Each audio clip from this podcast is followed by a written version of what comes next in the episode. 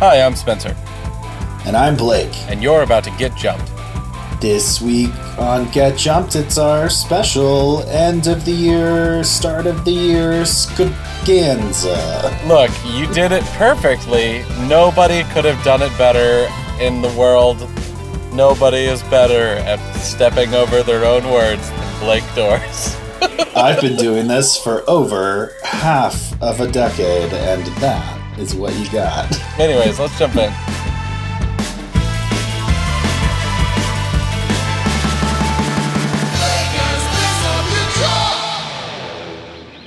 Well, Well, Here we are. year. seems so similar to the last one, Yeah, but I guess it's new. I guess it is. So, so uh, Yeah. what's what's what's going on with you? Well, you know, I did the the holiday trip. Um, Pete and I have gotten. We've been trying to establish the pattern of like alternating holidays, um, specifically Thanksgiving and Christmas. So you know, um, joining our uh, our parents for the, our various holiday traditions, but then you know. This year it was Thanksgiving with his family, Christmas with mine. Last year it was the reverse, and and you know, sort of flippy flops every year. Um, that's been like a little ambiguous up until now because of Pete's work schedule with the Air Force. He's been not as able to get time off for holidays. And um, he just moved into uh, like a different department essentially. Uh, that's not what they call it, but that's basically what it is. And uh, and they are just like much more able to take time off and stuff like that. So uh, even though we've kind of had this pattern in theory in past years, I would say that maybe this was the first year that it was like real in practice. Um, and then ironically, there was a huge weather event that made our plans not work out how we had planned anyway. So, uh, uh, people listening, I think most of our listeners are in the United States. You might remember the week uh, leading up to Christmas was a huge uh, winter storm that cut through basically everybody but like California and maybe Arizona. Like the people on the the western tip of the United States were okay, but basically if you were kind of at or or to the east of the Rocky or is it the Rocky Mountain? Yeah, the Rocky Mountains. Uh, you got hit by the big winter cold, and it was like snow and rain and uh, incredibly low temperatures. Um, like even for cold parts of the country, it was atypically cold. And of course, there were areas that were hit way worse. Like I think Buffalo, New York had it really, really bad. Um, but uh, it hit most of the country. And of course, we live in northern Colorado right now. And uh, our plan was to drive from northern Colorado to Des Moines, Iowa, which is where his uh, his parents live, and then on to Nashville, well, uh, Franklin, Tennessee, which is where my parents live. Um, and we drove out of uh, Colorado the day that the storm was supposed to come, like that evening. And basically, it caught up to us in our last couple hours of driving. So it's a it's a nine hour trip we stopped about every three hours, and the last three hours took five.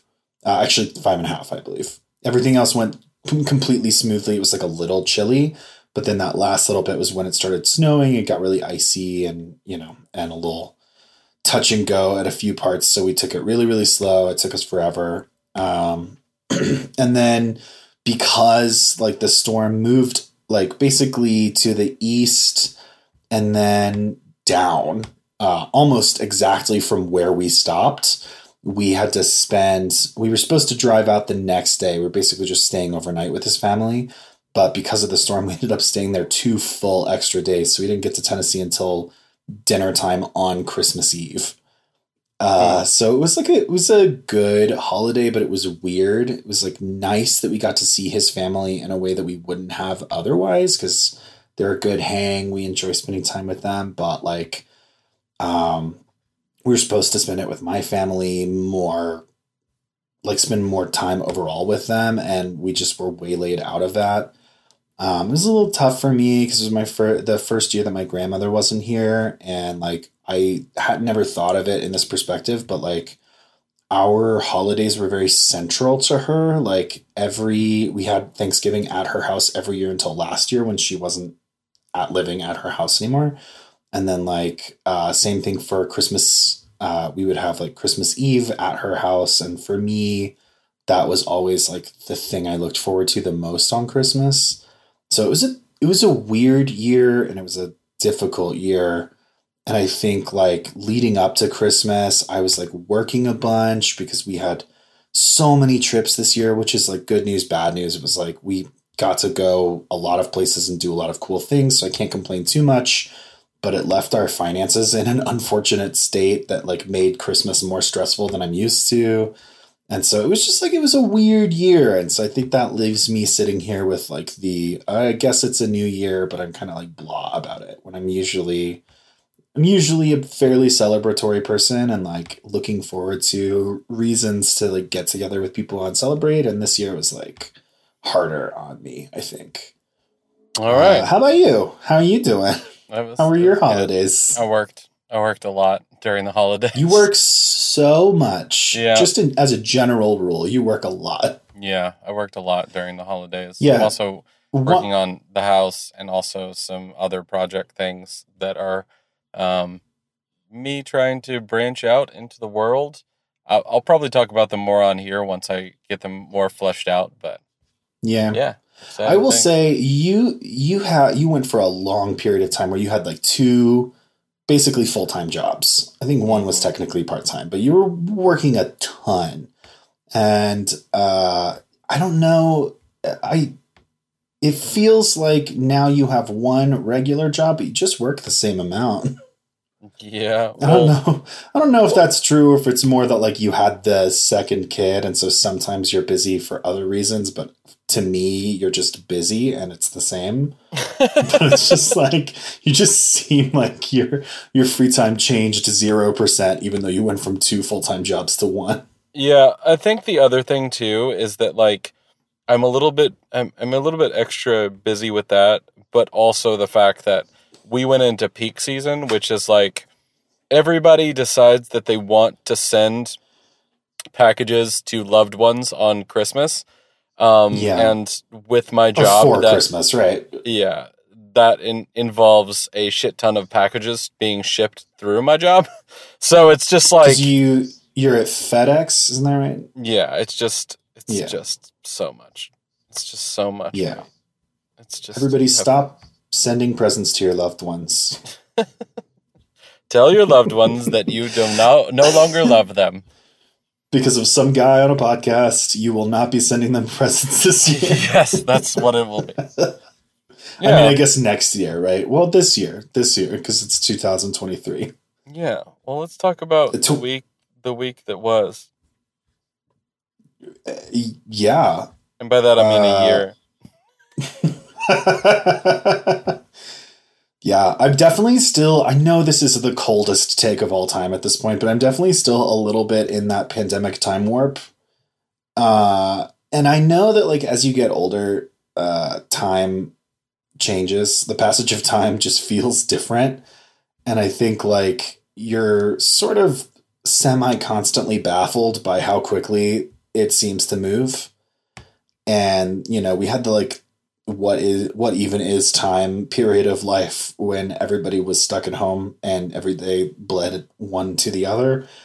Uh but i i definitely i'm like not sure if i'm still i guess what i'm saying is like i'm not sure if i'm still in that or if i'm like in the you know regularly scheduled programming of boy time moves faster than you expect it to.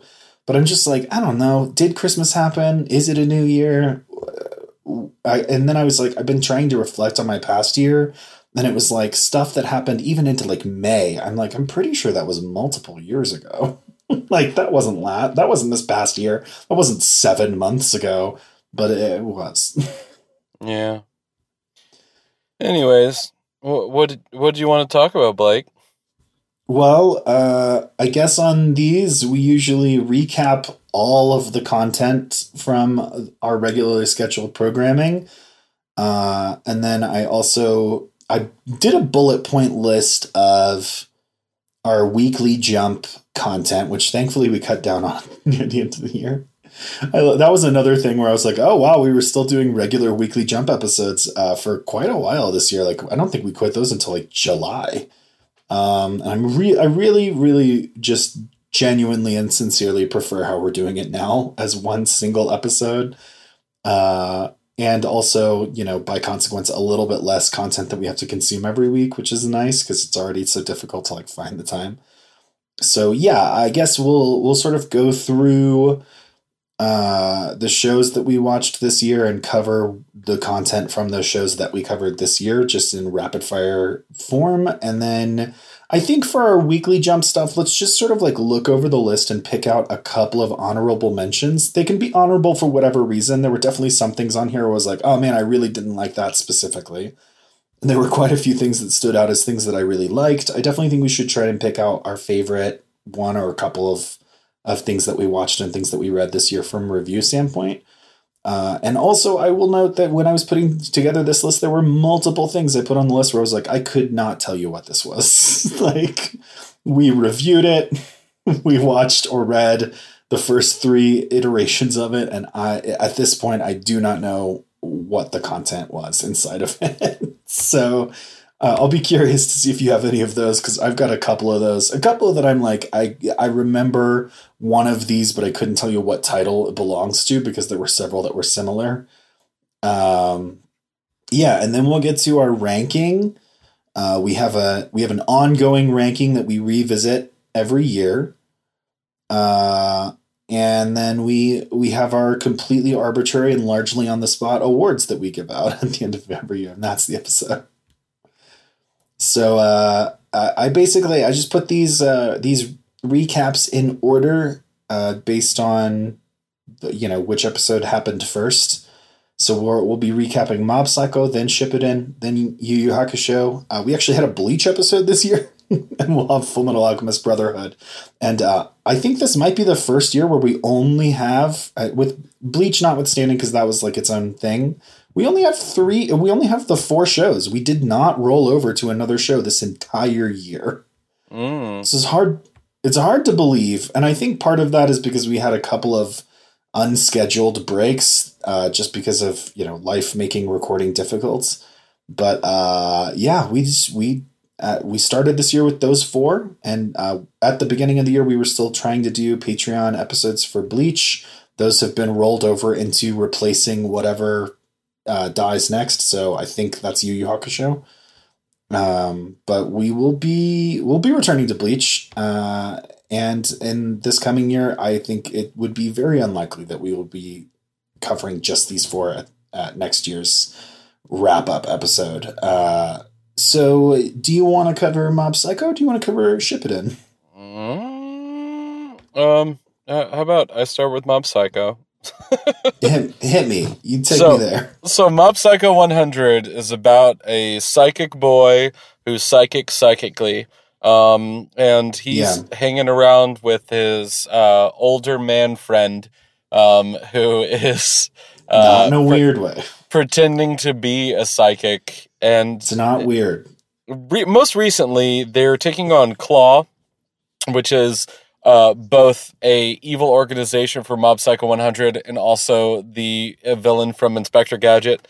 Um, yeah. But uh, his brother is starting to gain psychic powers and using those. Um, Mob has given his powers to Reigen before and used them and become more powerful. Reigen has used uh, his ability to not have any abilities to get really close and scare somebody very badly. Um, and uh, the leader of Claw's son is helping all of this out so they can deal with it. Meanwhile, Mob is also uh, the main character of a different story, which is how a young man learns to stand up for himself and become more of a human. And uh, I think that that's a, a beautiful story that Mob Psycho 100 does very well. And uh, I look forward to what we're going to watch next.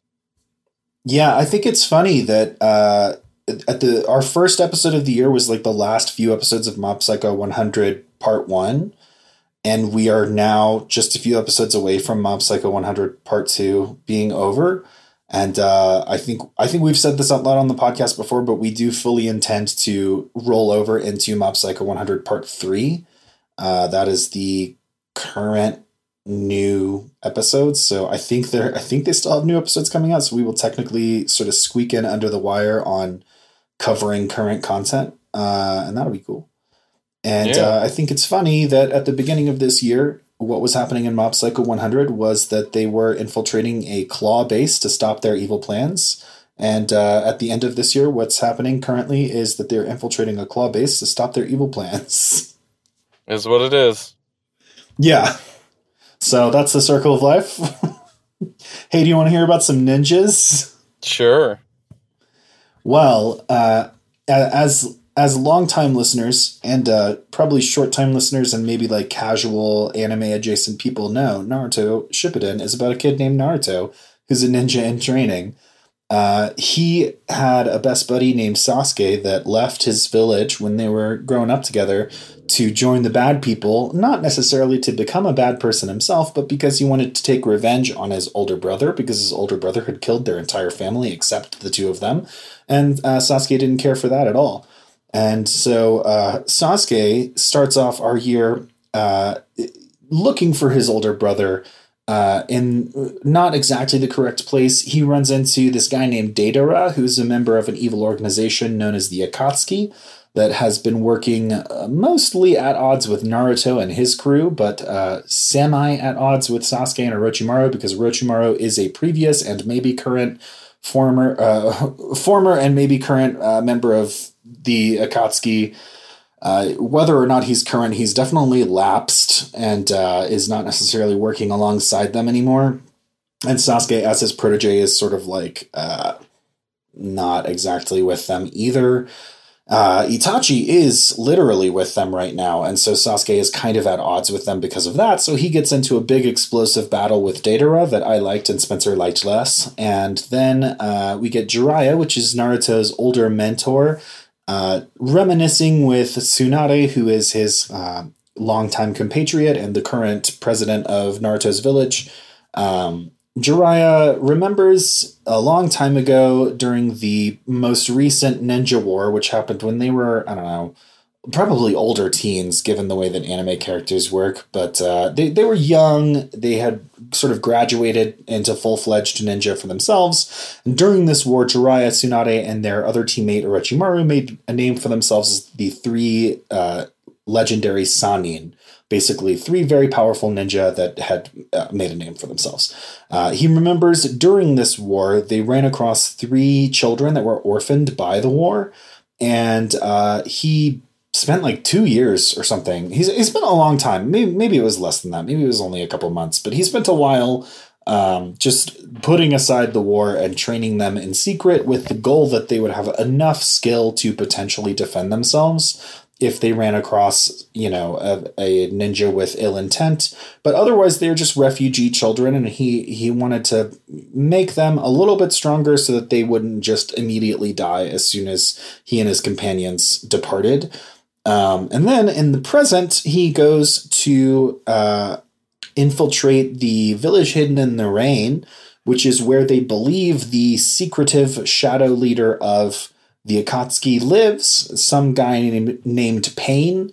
In the uh, village hidden in the rain, he discovers that there is a sort of like um, Big Brother is watching you type vibe in the village hidden in the rain. That they uh, that they uh, the the general populace of the village is under the impression that like Pain and his sort of they call him his angel Konan are watching over them and it is good because they're taking care of the people of the village but it is also bad because uh, you have to be careful what you say because people have been disappeared for saying the wrong thing. And uh, after sort of learning all of this he comes upon pain himself. Uh, pain looks a lot like one of the kids from when he from the war one of the people that he took care of uh, was a guy named I think Yahiko, and he thinks this is Yahiko. But then there was another one that was named um, oh god, what's what's the other guy's name with the N? Uh, Mm, we're literally talking about him right now. I can't believe I can't think of his name. But uh, the other the other boy kid had a special ocular jutsu, which is a big thing in Naruto, where his eyes looked like a series of concentric circles. Huh? No. You- did you say Neji? Yes. well, I mean, you are right that his name starts with an N and he has special eyes. So you're pretty close. Mhm. Um, so, uh, oh my god, what Pain's real name? Nagato. Yeah. So Nagato had these special eyes called the Rinnegan, and uh, now Yahiko seems to have grown up to be the real Pain, but he has the Rinnegan, and those used to be Nagato's eyes. And you can do eye transplants in this universe, so probably Jiraiya is just like, oh no, Nagato's dead, and Yahiko has his eyes, but it's weird. It's weird. It gets weirder because then five other people show up, and they also have the eyes, and they also all claim to be Pain. And apparently, Pain is six people but they all sort of operate as one. And then Jiraiya is forced to fight them. And also, I think Konan is there, who was the girl uh, that he trained. So all three of them are sort of accounted for in some fashion. And uh, she's not a Pain; she's just uh, Pain's right hand. Right hand lady, and she has paper powers. And then Jiraiya fights all of them, and it's a very desperate fight. It's also a really good fight, uh, but it can be hard to watch because at the end of it, Jiraiya is killed. However, he kind of figures out what Pain's deal is, and he uh, he marks on the back of his toad friend a secret message that will uh, sort of riddle out the truth of Pain's power. Uh, that that toad shows up at the village hidden in the leaf. They start to decipher it. Uh, meanwhile, Naruto, as he grieves for the loss of his mentor, goes off with this toad to their secret nin- ninja toad village in the mountains, where he begins to learn the powerful jutsu that Jiraiya knew, which is called Sage Jutsu. So in the in this universe, you can do ninjutsu, which is you know flashy, powerful attacks. You can do taijutsu, which is uh, hitting, and you can do genjutsu, which is mind games. This is a, a, a whole other thing called senjutsu, which is basically pulling on external energy rather than internal energy in order to power yourself up. And so he starts to train for this. Uh, I think mostly as a, an homage to his teacher, who used to also have this ability, um, but definitely in preparation for what's to come. And what's to come comes sooner than I think anyone was expecting because Pain basically immediately shows up at the village hidden in the leaves where Naruto is from and starts attacking it.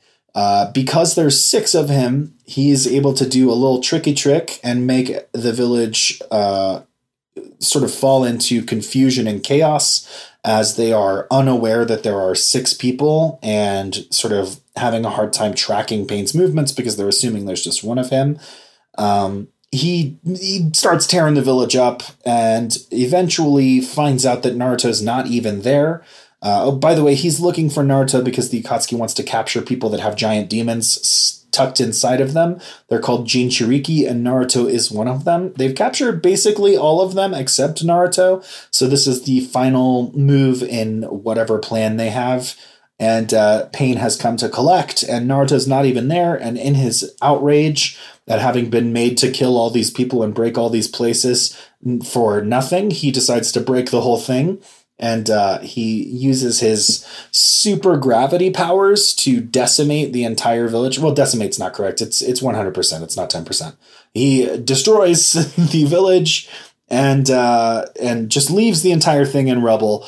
And at that exact moment, Naruto shows up and is like, "What the fuck did you do to my home?" And so they get into a big fight. And there's a lot of stuff that happens in the fight, and it's a really, really good fight. But uh, basically, Naruto ends up going crazy with uh, Fox Demon powers. Pain gets in a little over his head, trying to fight against an out of control Fox Demon. Naruto is about to give over to the Fox Demon and essentially permanently transform into the demon, and the demon would like kind of recreate itself through his body, and Naruto would be subsumed and functionally killed by this. Uh, but then the previous ninja president, well, uh, two back at this point, uh, Minato Namikaze shows up in his mind and it turns out that he put a he's the guy that put the fox demon in there in the first place and he put a failsafe in here that whenever naruto was about to completely lose control he would appear and uh, he takes that opportunity to also let naruto know that he is his dad and that uh, he does a care for him and naruto is like well i guess i won't turn into a full-on demon. And uh, but it, he is able to uh, defeat pain and uh, where we have left off most recently, he learned that Pain was a, a group of six people, but that all six of those people were actually basically just corpse puppets being controlled from afar by the real Pain, which is, uh, as we have now seen, um, the kid Nagato, who grew up from Jiraiya's training way, way back. And Naruto has found his secret hideout where Nagato and Konan are hanging out. And he is confronting Nagato to figure out what all of this has been for. And we're going to find that out when we get back to Naruto. All right. So I'm going to tell us about Yu Yu Hakusho. Yu Yu Hakusho and his friends are running around first doing some video games this year. Man, they needed to defeat this big asshole that was just like, you know what I'm going to do? Because I watched this movie is that I'm going to kill all humans because all humans are bad. And they were yeah. like, you shouldn't do that. And he was like, well, why? I'm gonna. I'm collecting all these psychics. And then I'm going to eventually fight Yusuke inside of my Super Saiyan form on a different world, Demon World.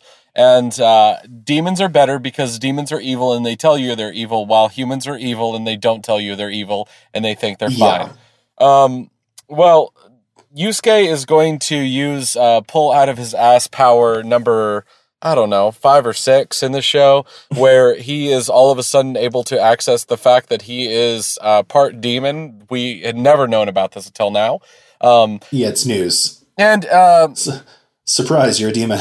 yeah, and before he's able to defeat him with his new demon powers, he then gets taken over by a demon that exists inside of this world, and uh, he the demon that took over his body is going to kill this asshole. And uh, then we go into the next arc, which is the final arc of Yu, Yu Hakusho. It's the one we're currently in right now, where uh, it's three big, powerful demons that have recruited the three big, powerful members of Yusuke's party. And he, they're all going to be everybody who is not each other. Kuwabara. Yeah, Kuwabara's got to get ready for college. this is I, don't know how I haven't thought about this before in our coverage, but this is unjust to Kuwabara. While I understand and acknowledge that he has always been the weak link of their group, he's not useless. it's not fair. Yeah, yeah. It's a little bit of a bummer, but what can you do? Yeah. Well, uh, did you know that we actually technically covered Bleach this year? I think so. We did. We uh, we finished the Rukia rescue arc this year, and then we actually watched the episodes for the first part of uh, the net, the uh, first filler arc, but we didn't get around to recording for it because uh, life. So uh, at the end of that arc, uh, well, here's some big spoilers if you don't know Bleach. so uh, Bleach is about a group of people called Soul Reapers. They are a sort of spectral after uh, afterlife society of um, I don't know police feudal police officers who police souls that have been corrupted into monsters. Those monsters are called hollows. So the soul reapers come along and they they find the hollows that are trying to eat human souls and they stop them from doing it. And it seems awfully simple at first, but then it turns out that there's a lot of like fucked up politics in the Soul Society where uh, where the Soul Reapers come from. And uh, our main character is a guy named Ichigo who got turned into a Soul Reaper, uh, specifically a substitute Soul Reaper, when a regular Soul Reaper got injured trying to protect his family, and she transferred her powers to him. And the Soul Society did not care for that at all. And so they came and got her, and they uh, said, "We're going to kill you, uh, specifically via death penalty, because you, you know, saved this family, uh, because you did your job, but not in the way we care for." So uh, Ichigo does not like that they've decided to do that, and he gathers up a group of his allies, and they storm the uh, afterlife to rescue Rukia And while they're doing that, they have a, a series of interesting fights that uh, start to take place against the backdrop of what appears to be an unraveling conspiracy that this whole thing might have to do with not Rukia exactly. Maybe her whole execution situation is sort of a ruse. And so in the episodes we covered this year, we find out that it was a ruse, that there was a secret baddie all along who was manipulating events such that an execution could take place. Because basically what she did was was frowned upon but it wasn't a crime of the magnitude that would require the death penalty. And so we find out that the uh, one of the captains, which are the sort of leaders of the different factions of Soul Reapers, is a secret villain, and that he has manipulated them into killing Rukia because uh, they kill a Soul Reaper using. Well, actually, they don't even kill Soul Reapers like this. They kill Captain class Soul Reapers, but she's the execution that's taking place, and for some reason that turns out to be conspiracy related, they're using the Captain Killer on her and so when that gets activated, he sort of like jumps in and is like, it was me all along. Uh, so that he can like steal the powers of the captain killer and enact his evil plan. Um, and so we find out about that, and then Ichigo has some fights. Uh, the villains escape, having revealed that the this was actually phase one in their plan, and they're going to go enact phase two off uh, in their own zone. And uh, meanwhile, Ichigo is basically absolved of his crimes that he committed vis a vis invading a sovereign nation. And they're like, hey, it turns out that there was some shit going on, and you were pivotal to us figuring that shit out and making it not as bad as it could have been. So uh, we will not press charges, and we appreciate your service, and go about your day. And then he goes back home. Yeah. You got to do that's that. the first 50 episodes of Bleach. Mm-hmm. Tell me about Fullmetal Alchemist Brotherhood, the most difficult show to summarize.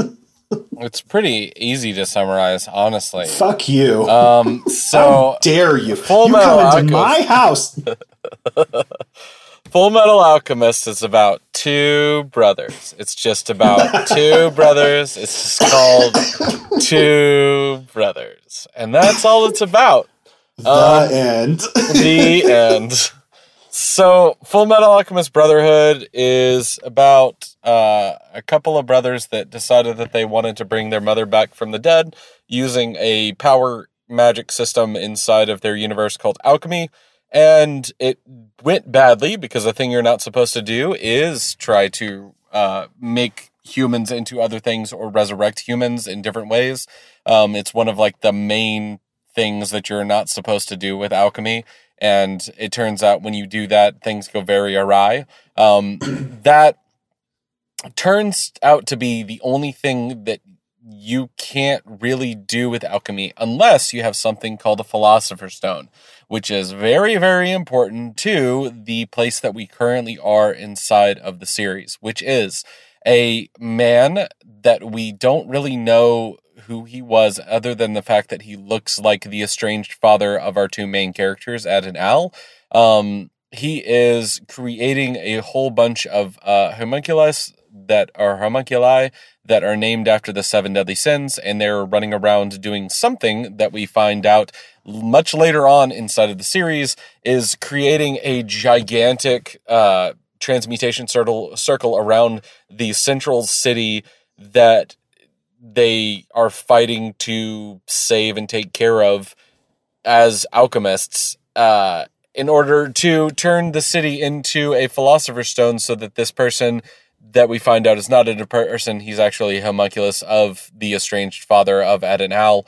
Um, he is trying to create more of a philosopher's stone inside of there and give himself in immortality or more immortality or maybe just turn himself actually into a real boy. Um, we're not 100% sure. Uh, he just wants it and he is going to any lengths to get it our main characters have teamed up to try to overthrow the government that is overseeing this from a shadow government that is underneath that government, uh, being run by the leader of the government, the King Fuhrer Bradley.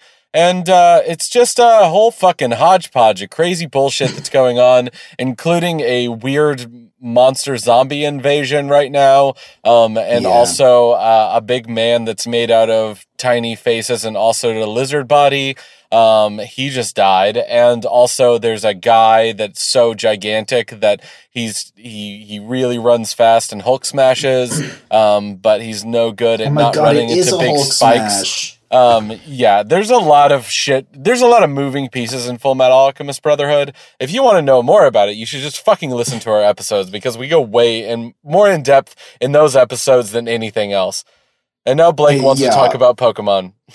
The previously on for those episodes is such a fucking beast every time. hmm like, like God. But I, yeah, uh, I thought you did a good job, and I'm.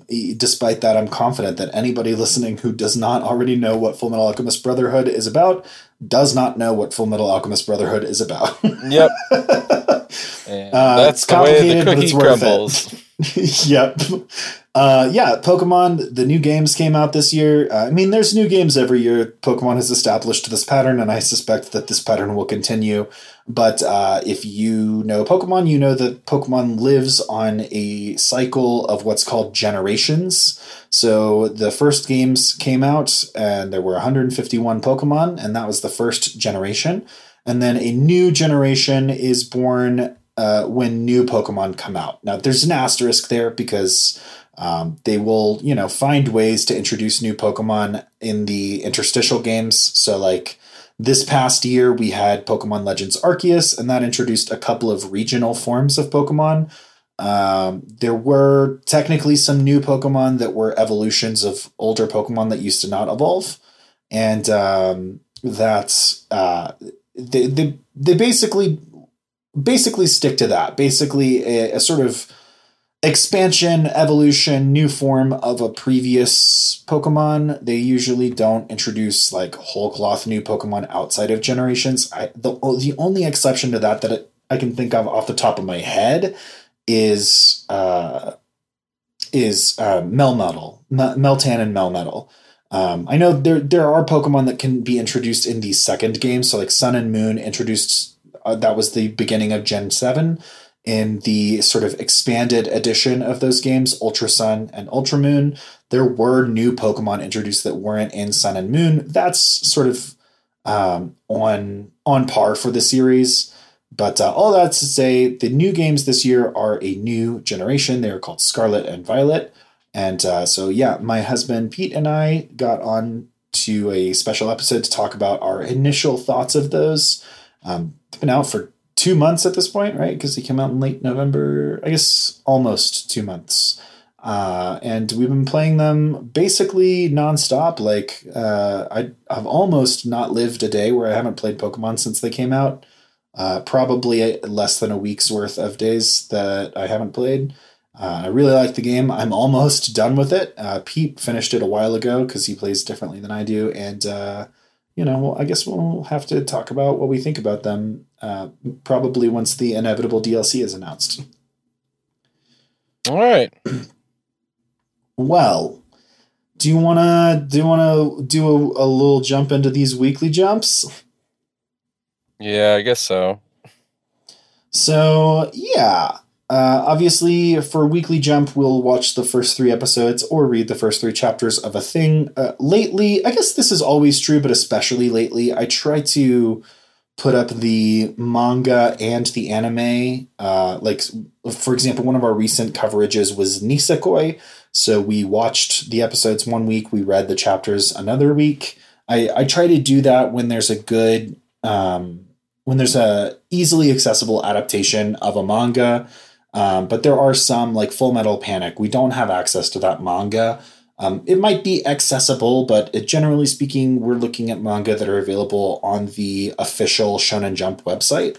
Um, and we're looking at anime that are available on a uh, reputable streaming service. So whether or not it can be found isn't necessarily the criteria we're using, uh, as much as if it uh, can be found uh, legally uh, and through sort of an official release uh, structure. That said, we we use this time to take a peek at these shows or manga series and um, give our initial impressions on them and uh, sort of try try and talk about whether or not we would recommend them, whether or not we do recommend them. We try and talk about who we would recommend them to and why. And uh, I was just yeah, I was curious about what from this list stands out in your mind from both anime and manga as things that you uh, remember for one reason or another. Um, and I would also say, like, which ones have you kept up with, or which are the ones that you're most looking forward to returning to? Yeah. So let's go ahead and start out with the first one called the. Adate. Oh, we don't have to do them all. I'm just gonna I'm just gonna throw this one out there first because I don't okay. remember it at all. The uh, Idaten deities know only peace. I don't remember this fucking at all. oh yeah, I, it was pretty good. We uh, it was like the sort of fantasy adventure like battle anime where the like deities were like they were un- immortal deities and they were like fighting with each other. It was good. Yeah, yeah. I just I don't remember it at all. Um, the the ones that I don't remember is that one. I I don't remember Gate really. Um, I don't remember. I don't remember Backstreet Girls Gokudolls. Oh, um, oh, really? You liked that one? I, I, just, was sure you would remember that. I just don't. It, I, I'm blanking them all out. I will say huh. The three that are on this list that I am currently keeping up with, not in the anime form, but in the manga form. Um, the first one, at least, is Chainsaw Man because the manga is yeah. fantastic. The anime is not living up to the hype for me. Um, oh. I am uh, I am kept up with, and I'm going to continue keeping up with. Um, this might be a surprise to you, um, but Spy X Family. I have fallen slowly in love with that show. Um, and yeah, because you were sort of lukewarm on it when we covered it. Is, That's am true. I remembering that correctly? Yep. I am surprised. Yep. Um, it's just it's just one of it's just what it is. I mean, um, it's hugely popular and beloved. So, like, yeah. you know, you're not completely out of left field here. Yeah, and then the other one uh, that I am keeping up with right now is Cyberpunk, um, just because it's on Netflix, which so it's easy to watch, and also it's great. Um, the other one that yeah. I haven't kept up with, but I am more interested in just making another podcast about is Gravity Falls, but uh, that's neither here nor oh there. Oh my right god, now. it was so good. Yeah, uh, I would say, yeah, uh, quite a few of those. The Idaten Deities Know Only Peace. I remember Tokyo Revengers stood out to me as something that was interesting. Hinomaru Sumo was not good. um, so, like, I look at a lot of these and I'm like, hey, yeah, this was, this left an impression on me. I enjoyed it or I really didn't enjoy it. Um, and then uh, I guess uh, looking through this list, there's not I guess everything that we watched, uh, except for Hinamatsuri. I don't know what that is. Everything else left some impression on me. Um, and I would say for me, the big thing this year was Scissor 7. That was insanely good. Uh, it played out almost a little bit more like a it, it was like a good combination between like an uh an anime and like a western animation so ironically kind of harkening back to Gravity Falls, or like one of the shows I love the most is uh, Adventure Time. It had that sort of like manic comedic edge to it while still feeling like it sat in the anime world. And it also had a big name voice actor from not voice acting circles, which I think is an interesting thing. I don't want to see that too much because I think voice actors are their own thing and they should be. Uh, and I, I would agree that a lot of like movies would maybe benefit from hiring a few more voice actors and a few fewer names. But uh, this one, this one had a good uh, a good name attached to it. Um, let me see who who is that voice. Oh my god, Netflix is so obnoxious. Just tell me who it is. Oh, he's so funny. Uh, Scissor Seven with Ronny Chieng. There it is. Ronny Chieng is the the protagonist, and he's very very good. And the animation is great, and the action is good, and the comedy is good. I just loved it. Um, I think Cyberpunk Edgerunners was a close second. Also, a similar vibe as far as like maybe a little bit more um, more art artistic style than like um, it, it wasn't as clean looking, but it it was really stylized in an interesting way, and uh, you know they put the budget to good use. It had a lot of good sakuga. Um, Chainsaw Man was really interesting. Gravity Falls was fantastic. Uh, a couple of things from early in the year I enjoyed, but it looks like a lot. It was much more front loaded with things that I didn't like as much. And then yeah, there there are some other honorable mentions on here, but those are the ones that stood out to me. With I think Scissor Seven being my favorite anime that we watched this year. Um, I don't think I've kept up with any of them, but that's because of my peculiar way of watching things, uh, and also because I haven't watched a, a single thing since the Pokemon games came out. Yeah, you become a Pokemon monster.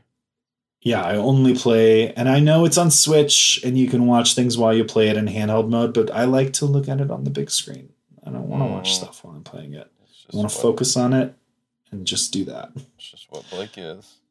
That's who I am, and that's who you love to hate. So there you go.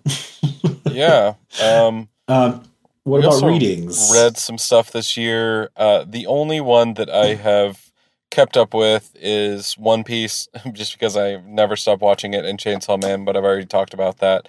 Um, the one that I have tried to watch, uh, read, like four or five times to see if I can get into into it again is Undead Unluck because it has such a Oh, weird, yeah. interesting like path that it takes.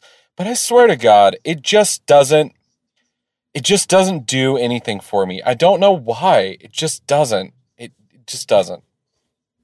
Just uh, is it like a tone thing or I don't know. like I- uh It just every time that I every time that I have gone back to try to read it again, it just it, it continues to just not impress me at all. it's just completely failing to hook you? Yeah, Huh. it's what it is. Um, I am uh, mildly surprised and mildly dismayed that Psyren wasn't on your list of things that you're still keeping up with. Oh my god, Uh, not at all. I tried to I tried to read it uh, uh, probably 3 times, but it just it just didn't hook me uh, and I, I don't I don't know why. It it it seems like it would be better. Um You you seemed so hooked by it when we first Yeah. read the first three chapters. just it just doesn't I don't know why. It just doesn't do it for me. I'm sorry. Yeah, I do remember it being a little slow, and I would also argue that it was a little derivative. It felt very much like oh, we watched Bleach, and we're going to try and do that, but different. Um, but that was what I liked about it. um, yeah, I will say, just like I said, then uh, that one was a big one for me. I really enjoyed Psyren when I was reading Shonen Jump back in the day, and I enjoyed returning to it. Um, I also I want to put another good word in for the last Saiyuki. That is another series that feels like it's just getting off the ground at the moment that it gets canned. So if that doesn't work for you, I understand. But uh, it because it got canceled maybe a little early, it only runs for like 17 or 19 chapters somewhere around there. So it's real digestible if you are somebody who wants to read something and then be done with it, you know, in your natural lifetime. Like you're not a One Piece fan um, or even if you are a One Piece fan, but you would like something that has an ending to it, uh, that's a good option. And I think it's, I think that there's stuff about its character design that um, took me a while to get used to. Uh, not not a long while, obviously, because it doesn't have one of those. But uh, I really enjoyed it. I've I, what I'm getting at is I've read the whole thing. I I wrote a blog post about it, and in that blog post, I also urge people to give it a chance. I think that it, uh, I think it's a good show uh, or a good uh, series. I think it had a lot more potential, and I wish that it had been given the opportunity to live up to that potential. Um, and even though, like many of the series that I have read and reviewed, it definitely feels like it is canceled right as it's getting going under that sort of normal shonen cadence you get the sort of like you get the introduction of the concepts you get the introduction of the side characters you get one or two sort of like missions that start to introduce the idea that there is something bigger going on here and then you start to turn into the part of the story where they really dig into those concepts and it seems like at that point things were not going well enough for them to continue. And so it's definitely a bit of a disappointment, but I think it's better. I think it's good, and I think people should should check it out. Um, that definitely stands out to me. I would also put up Magu-chan, God of Destruction, as a big one for me this year. Uh, I thought it was just charming and delightful. I have not continued to read it yet, and I know that another comedy series that I read uh, called uh, oh god, um, oh no, what is it? It's the one about the beetle guy, uh, Moriking. Uh, I enjoyed Moriking a lot at first, and I felt like the joke got really old after a while. So I can't, you know, wholeheartedly endorse Magu-chan, God of Destruction because it may be the same thing where I'm like, the jokes just wears out after a while, and it turns out it was just the one joke, and they only had a couple of interesting ways to tell it, and then I get bored.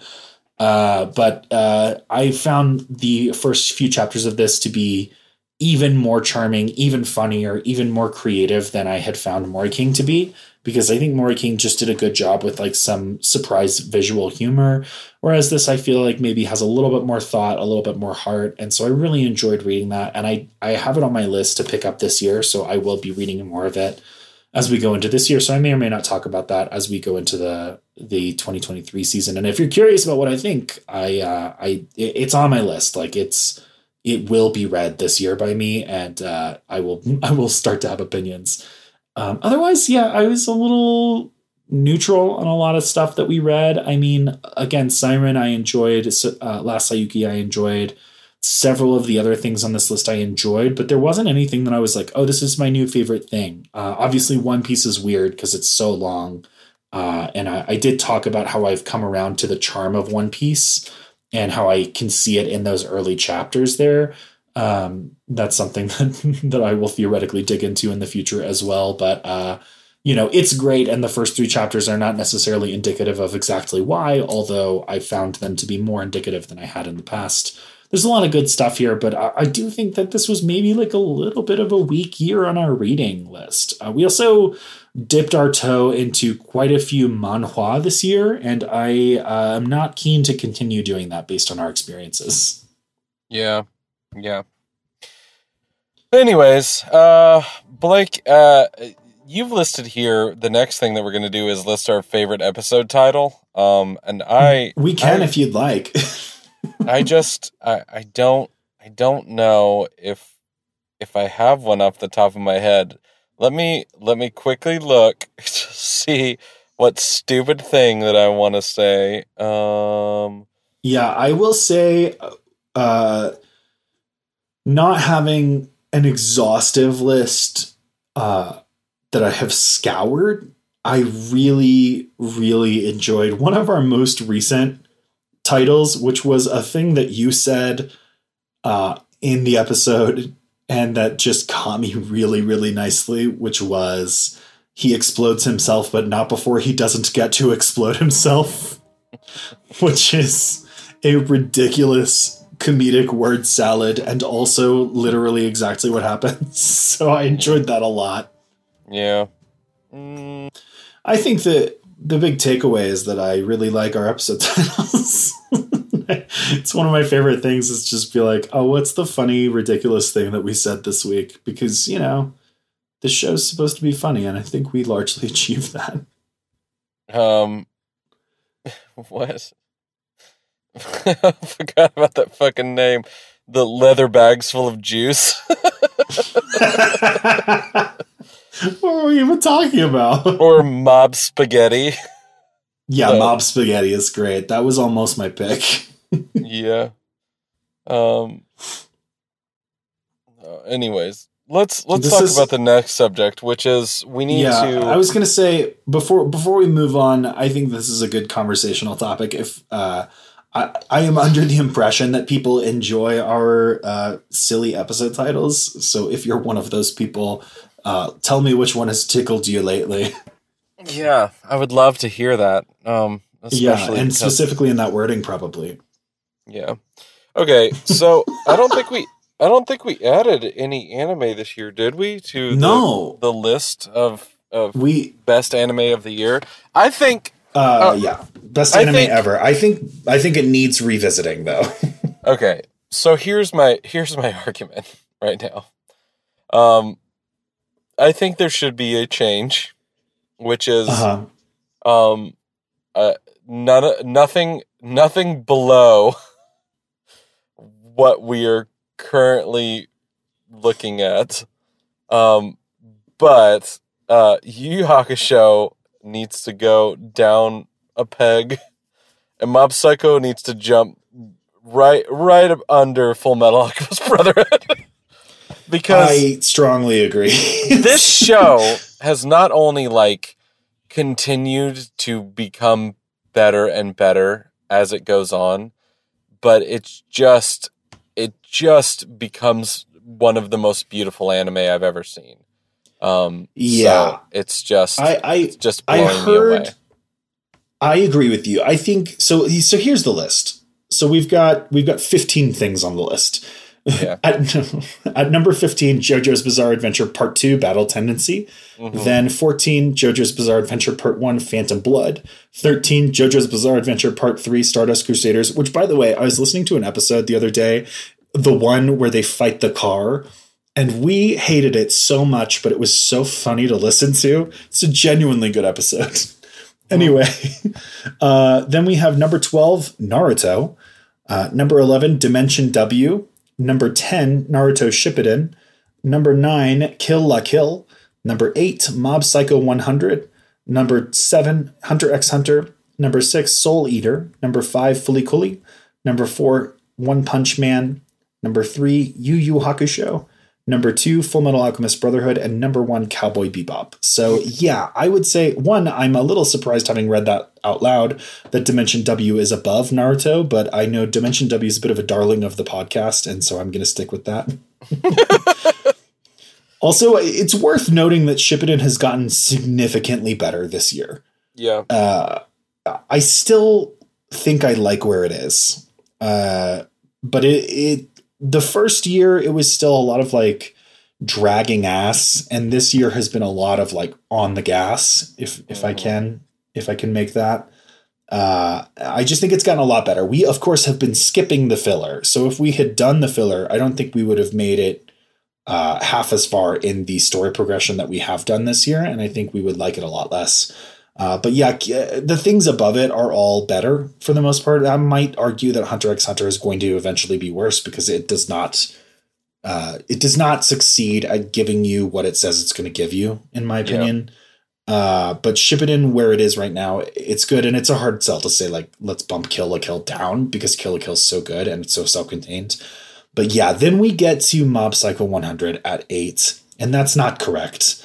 And yeah, I would say even though we are not at the point in Yu Yu Hakusho where like we're a couple episodes from the end, but I still think it's pretty good, and I know that you knowing what's coming don't agree with me and you can kind of see the cracks that I'm not 100% able to see. Um, but that said, the way that you've explained it to me of like what they've built up, they don't have time to accomplish. Uh, I understand that. And I also think that just like it's good, but like seeing it above One Punch Man, which as a, as a reminder, we've only watched the first season of One Punch Man, but that season was excellent. Yeah. And I also don't think I would put it above Mob Psycho 100, which is currently five down the list from it on a list of 15 things. Mhm. So I would say I, I'm happy seeing Soul Eater, and Hunter x Hunter, Fooly Cooly. I'm happy seeing them drop by consequence. Mhm. Uh, I would agree that we should put Mob Psycho 100 in the third slot underneath Yeah. Fullmetal Alchemist Brotherhood. I Yeah. do think it's better than One Punch Man, which I don't think I thought last year. Yeah. Uh, Um, and that slips perfectly into the big thing that we're about to go into pretty quickly. Let's run through Well- our awards for the year because, uh, man, oh hold, man, hold- hold on. Should we push Yu Yu Hakusho down the list? I think One Punch Man should be above it. no, I think it is where it's supposed to be. Yu Yu Hakusho Okay. is one of the most important anime of all time, and also should be should be in its correctful spot because Ma- Yu Yu Hakusho it really lives in the world of it is great until its final arc. And up until then, it is a great show. And I would argue that the final arc actually begins um, after Yusuke has to, he dies fighting Sensui. Um, because he comes back as not Yusuke that we knew before, and the show should have ended there um, with like a crazy ending with Yusuke, you know, getting knocked out of the world and them having to figure it out. Maybe a cataclysm that destroyed the entire world with a you know a villain winning. Whatever. Um, anyways. Uh, let's go, swing. Let's go into these awards because we're talking about Mob Psycho 100 Part 2, and it is the best OP of the year. Um, I love the opening for Fullmetal Alchemist Brotherhood. The second one doesn't blow me away nearly as much as the first one. Uh, Yu Yu Hakusho never changes its OP, um, so it's No, sort of good, writes never itself great. out. Yeah. Uh, Yeah. Shippuden, Shippuden has given us some good ones that get are earworms that get stuck in your head, but holy shit, the the Mob Psycho first opening and the second opening are so weird and so perfect for the show that like they are they should be they should be high up on the list and I I think that we should give it to them. I'm going to agree with you. Uh, uh, if you haven't listened to this before, we don't have to give the awards to the same things, but I agree with you on this one. I think that Mob Psycho 100 for it's sort of a pound for pound situation. I think it just gives us the most. Mhm. So like it's not uh, like I I remember very fondly a lot of these Naruto openings and if I'm like putting them on a playlist and ordering them from the song I like the most or even the you know the the anime openings they're not exactly music videos but they kind of functionally become that. If I'm putting them in that order, I'm not sure that the Mob Psycho is going to be at the top of that list. But when you just think about it in the grand scheme of like what this is doing for the show, what purpose this sends, you know, Naruto has degrees of relevance to what's going on uh, in its uh, openings, and it also has the weird anime trope of spoiling big things in the opening, which I don't love. Uh, but like, it's not that it's irrelevant, but it's just that like the Mob Psycho 100 thing is such a vibe in a way that the Naruto things are not always. That I'm just gonna, I'm just gonna have to go with that. I'm willing to feel that I was impulsive here in the future to say currently that that is that's the winner. Yeah. For best animation, I am uh, gonna go Fullmetal Alchemist Brotherhood.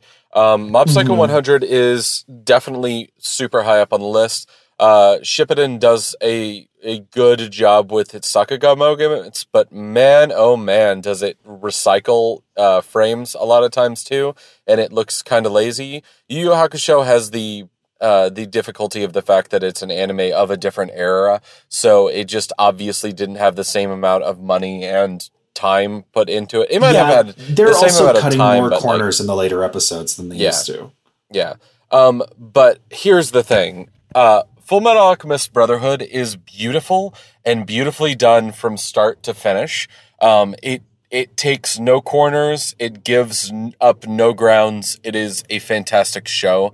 Um, Mob Psycho 100, I think, is the only one that would get close to it. But the problem with Mob Psycho is that I, I, I know that it is less clean and more abstract in a lot of moments, and I think that that to its detriment to something like Fullmetal Alchemist Brotherhood, um, because it it feels it feels more, it feels more like it's some episodes are um, you know kind of like playing around with the style, um, while uh, Fullmetal Alchemist is one cohesive, fantastic piece from start to finish.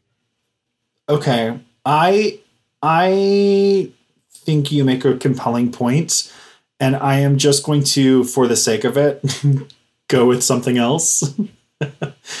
uh, so that we don't agree on everything. Uh, I'm gonna say Naruto here. Um, I think part of it is uh, part of the Naruto thing is the a look how far we've come aspect Mhm. because uh, you can really see the animation has improved. And obviously, Naruto's not the same. Uh, I would say Fullmetal Alchemist Brotherhood. Actually, I would say all three of the other shows have a consistent animation style. There are sequences where the animation kicks into high gear, but I think for those, it's a little bit more about what is happening in those sequences rather than a sort of like, oh, the budget is hitting. And Naruto has an oh, the budget is hitting quality to it. And that can be good news or bad news depending on your perspective. But for me, I think that the animation quality is just so high in those moments that Naruto Shippuden, even though it is much older than like Mob Psycho 100, can rival it in its best moments. Um, so even though it's not necessarily consistent, I think that Naruto Shippuden does such a good job in the moments that it's doing good, doing well that I want it to get the nod here. And I would also say that I am aware. Uh, I address this constantly, so I don't. I don't want to get super into it. But a lot of people don't care for the fact that Naruto will like go off model. Uh, but I think that it is an artistic, stylistic choice. I think they're doing it on purpose. I don't think that it's laziness. Um, or you know a mistake. And i understand if people don't care for that choice but i do think it's a choice and i respect it. Um, i also like it. I think it looks good. I think it adds uh, emotion and even or sorry i think it adds a sense of emotion. Okay words. I think it adds a sense of motion while also playing into the emotion of the sequence in a way that i really appreciate. So yeah i, I don't agree that it's the best animation consistently, but I do think that maybe it's my favorite animation overall from the year. Here's the next one, and it's a it's a big one because of the way that our show is, and it's best fight. Yeah. Um, I think we're gonna get into a slap fight about this one, but I I yeah. believe that I am correct because of the magnitude of the fight when it happens.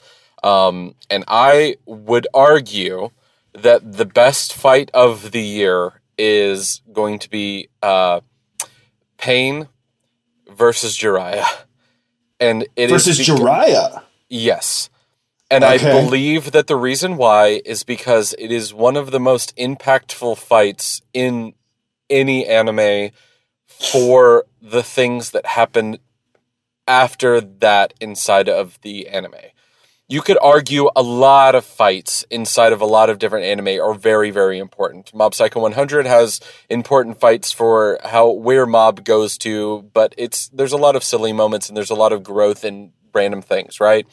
In fullmetal alchemist brotherhood there's obviously very important fights that happen especially when uh, there are homunculi getting destroyed and stuff like that um, there are very important fights that also happened this year in Yu Yu Hakusho. Uh, I talked about one of them that should have been the end of the show. But Jiraiya versus Pain is not only incredibly important to the show and what happens afterwards. It, it, it turns Naruto into the person that he has to become in order to like the next level that he gets to inside of Shippuden.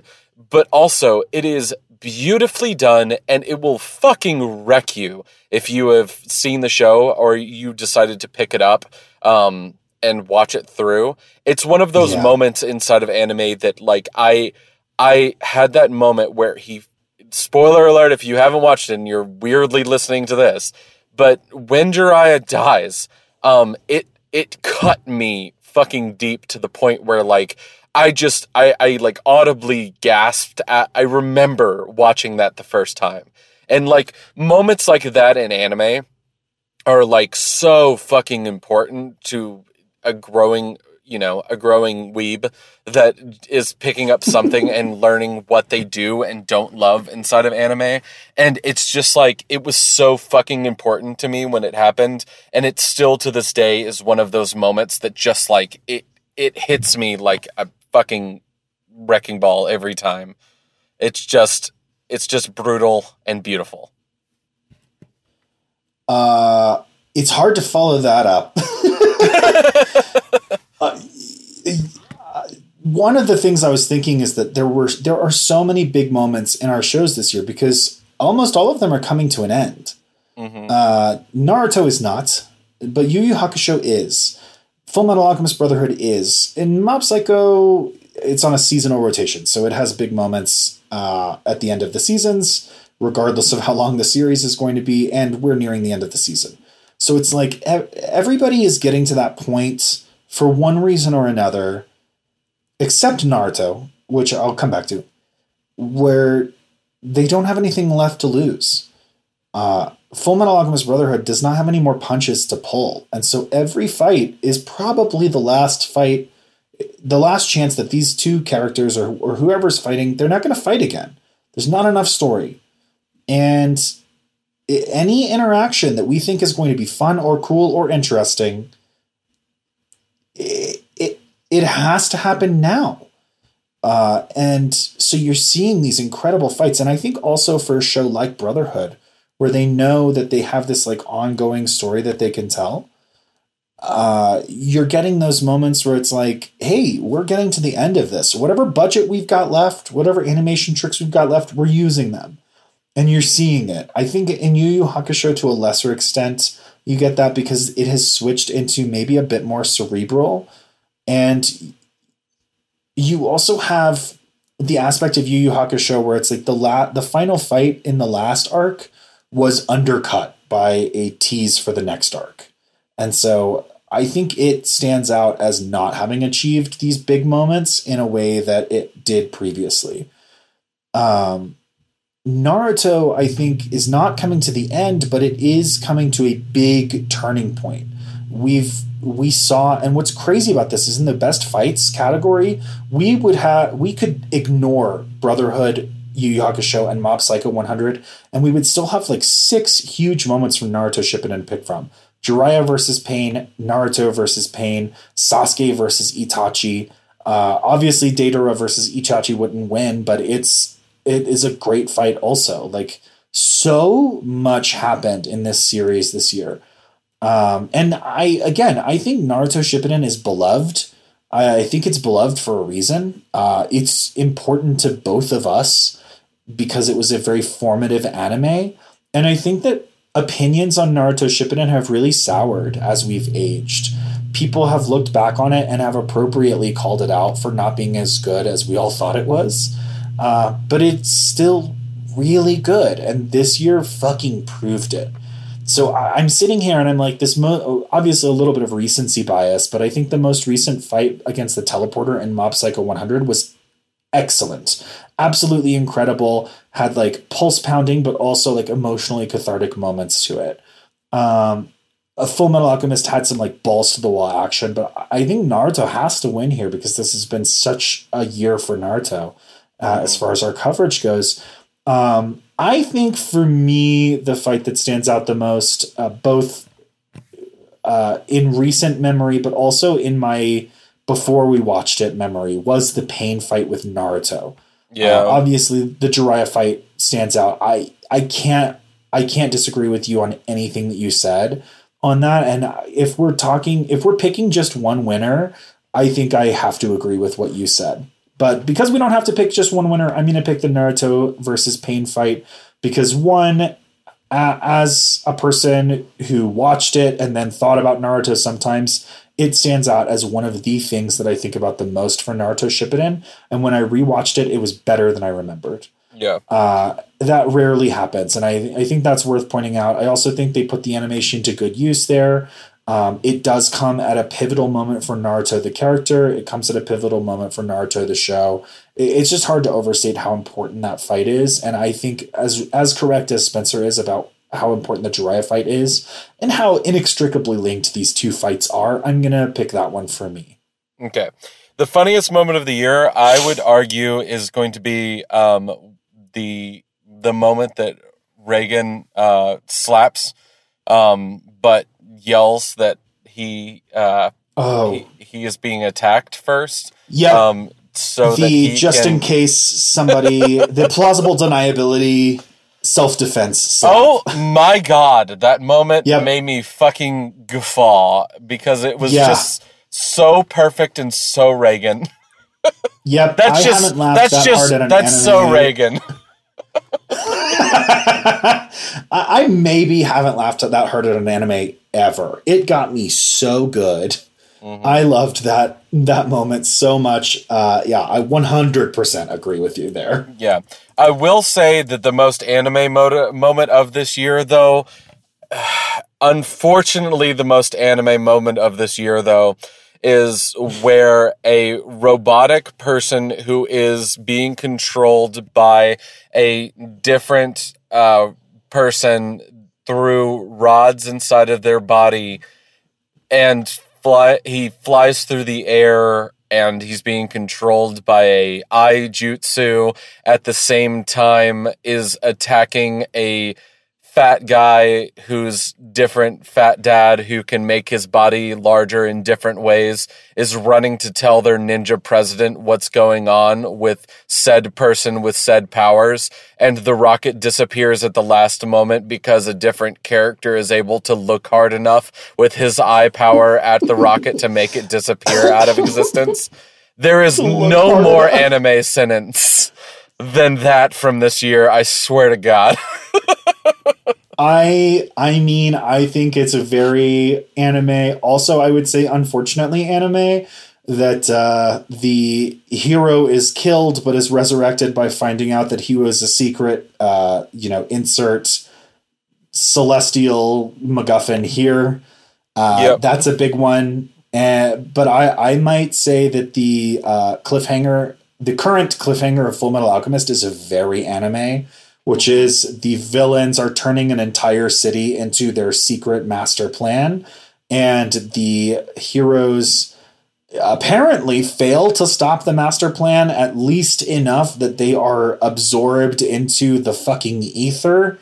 And it's hard for me to pick this one wholeheartedly because I genuinely don't know what happens next. But I'm going to say protagonists getting sucked into nothingness by the evil plan is pretty anime for me. I'm going to pick that. Okay. So, my favorite content creator of the year um, is just it's it's got to be for me un- unfortunately for people who want it to be somebody that you haven't heard about um, it's it's going to be uh, my possibly my my favorite anime that's come out in the past 10 years which is the new season of Bleach that's coming out right now. Um, this is because, for your content creator. yep, yep. I've been waiting for this for so fucking long, and it has re like fanned every flame that I wanted for the show to be, and it's. I, I will. I'll throw it out there that man, oh man, people, people build up lots of different things that they have experienced in the past and they're just like i want it to be created in a new and interesting way or i want it to be what i wanted it to be when it was coming out and i never got that thing. This is exactly what i fucking wanted. And after i got so fucking let down by that piece of shit that was the netflix adaptation of cowboy bebop I wanted mm-hmm. the last best arc of Bleach to be exactly what I wanted it to be. And from the word go, this new season has blown me away. Every episode makes me go, fuck, I have to wait a week to watch the nep- next episode. It is infuriating to the point that I have started to reread the fucking manga chapters so that I can do it. And then I have to like force myself to put down the manga chapters so that I don't ruin it for myself that I'm about to watch. It's it's maddening and beautiful and it makes me feel like a kid again. It's it's just this this new season is everything I wanted. All right. Uh well, I'm gonna say my favorite con- also, content also creators. best OP of the year. Um, I'm gonna throw it out there. I know we gave it to the shows that we're watching, but it is the best opening of the year. It it is. You, yeah, we, don't I mean, know we generally don't award shows that we're not watching, so I uh, I think that uh, honorable mention is completely within bounds. Yeah. Uh, um, I'm gonna say I don't I don't know that I have a favorite anime content creator for the year. I feel like this year has been obviously i think i think if you've been listening all this year you can tell that this year's been really tough for us. Uh, and i think for me that toughness has manifested in not wanting to watch anime outside of the podcast because i'm tired. And it's it just feels like a job. Uh, and so I, when i take a break i don't want to watch anime. I felt the last couple of weeks that uh, that is changing. And i like i was looking around for something to watch last night and i was like man i need to check back in with like a couple of these anime. So uh, i'm hoping that that positive turn of events will continue being positive this year. But i don't i don't have an anime content creator this year that i've been big on. I do have non-anime content creators. Um, my big one I've mentioned a couple on the a couple times on the show is Spraggles. He is probably the YouTuber I've watched the most by far this year. Uh, he does Pokemon Unite content. I still like Pokemon Unite. I haven't been playing it because I've only been playing Pokemon Scarlet and Violet, but I still watch his content because one, I find him just uh, ceaselessly charming. Uh, he has a completely breezy air. He is funny and relaxed. He never gets upset with the game, uh, which is not to say that he isn't frustrated by certain things that happen, but his frustration it never manifests as him being angry or raging or bitching or any any sort of like negative uh, version of that. It's just him being like he, he'll either just sort of laugh at what's happening because it's so absurd, uh, or he'll be like, okay, I guess this is what we're doing. And a lot of the times he will then sit there and explain like why this is a bad play. So it's like instead of just watching like, in a game that can be deeply frustrating because you have you can't you cannot play it on your own. You cannot win it on your own.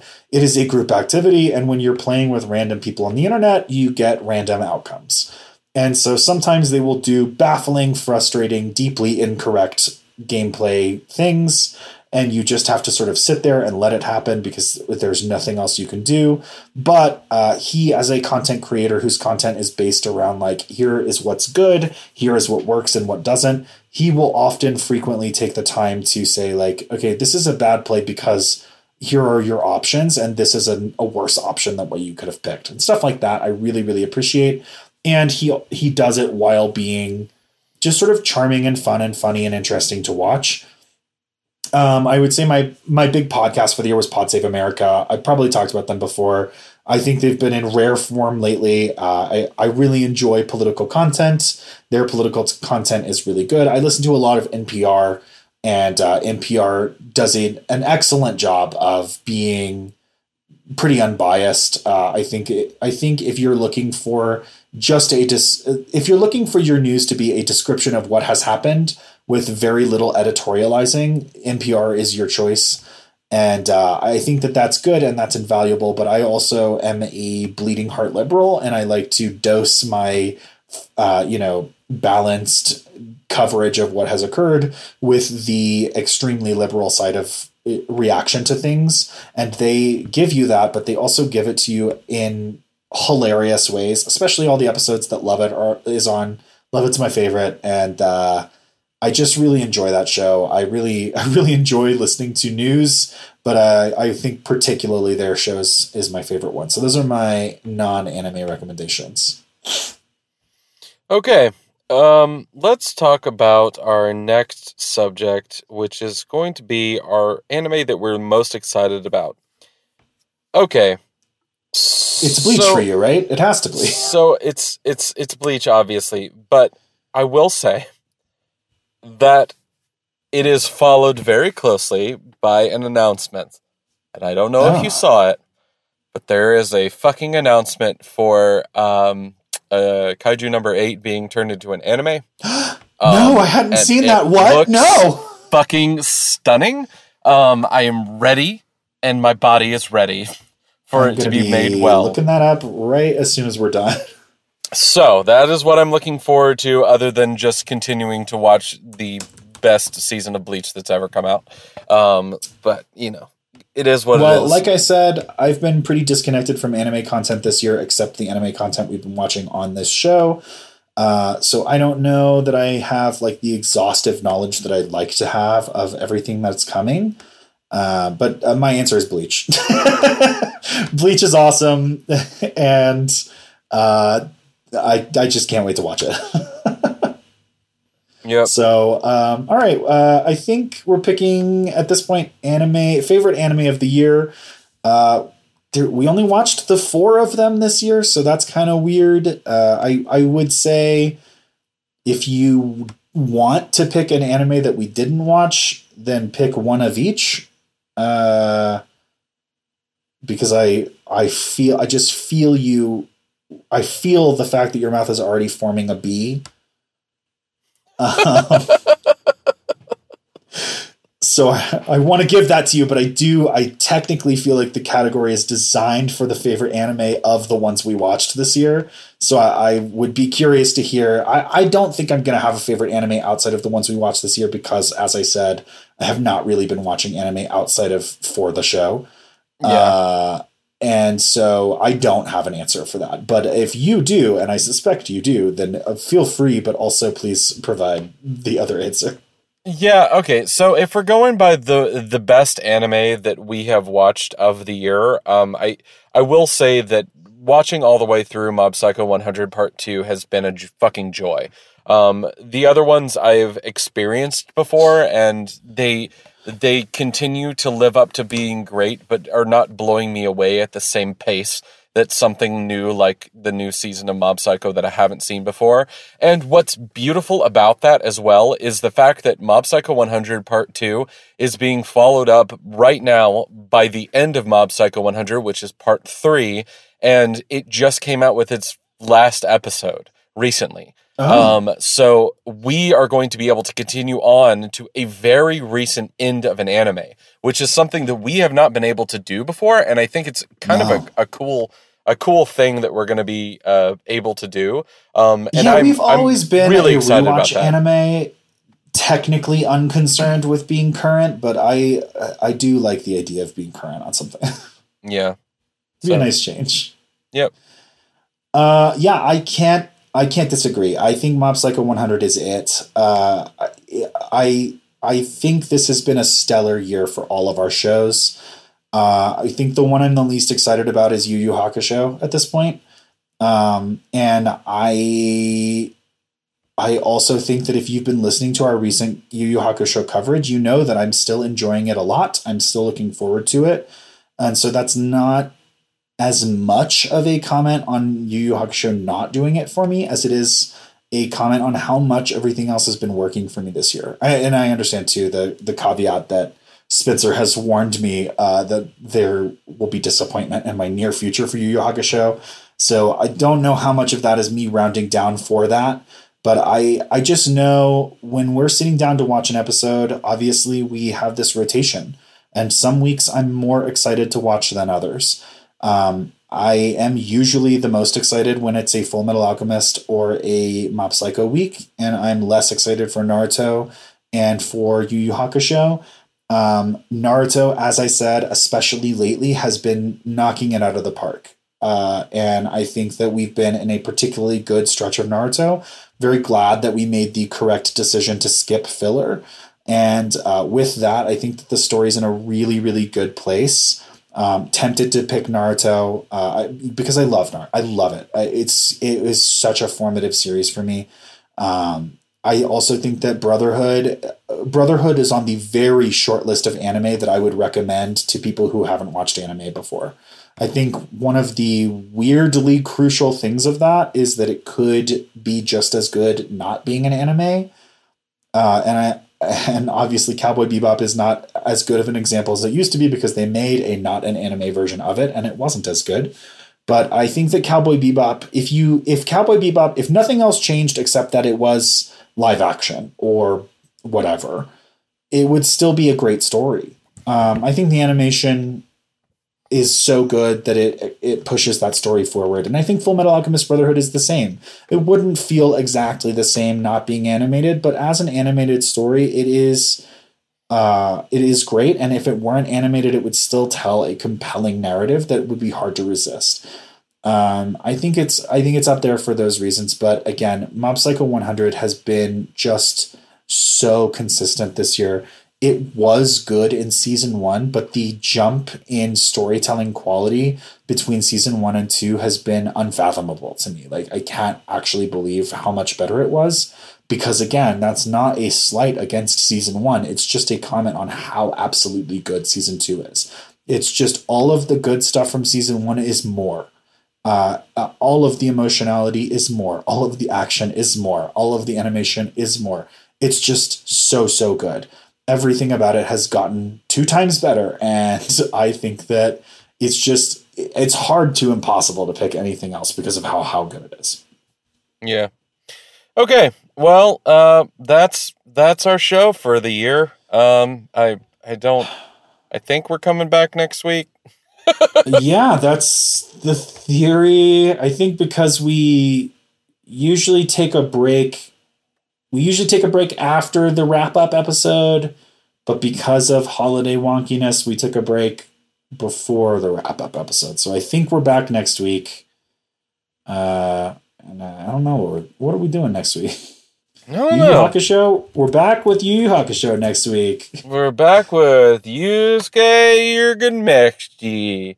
And you know we're almost done with it. So I think I think after that we replace it with the Bleach, and we're gonna do some Patreon weirdness there. But Bleach will be coming.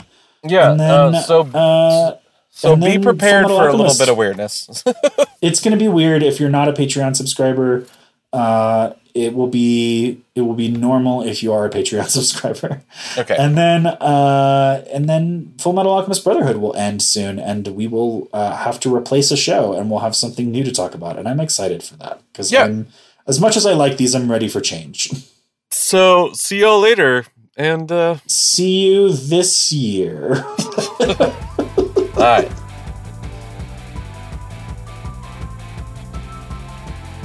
Blake and Spencer Get Jumped is made by Forever Summer Productions and presented as part of the Geekly Grind podcast network. Sound editing is done by Rashad English. He's our level 15 sound wizard.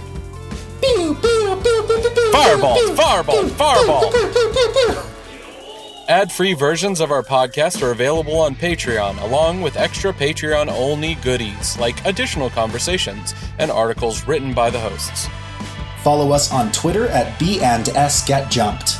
Like us on Facebook at facebook.com slash Blake and Spencer Get Jumped. Or talk to us on Reddit at reddit.com slash r slash get jumped. We also have a Discord server, and you can find links to that on our social media platforms. If you like the show, please like, subscribe, and leave a review. Reviews help other listeners find our show. New episodes come out every week. Thanks for listening.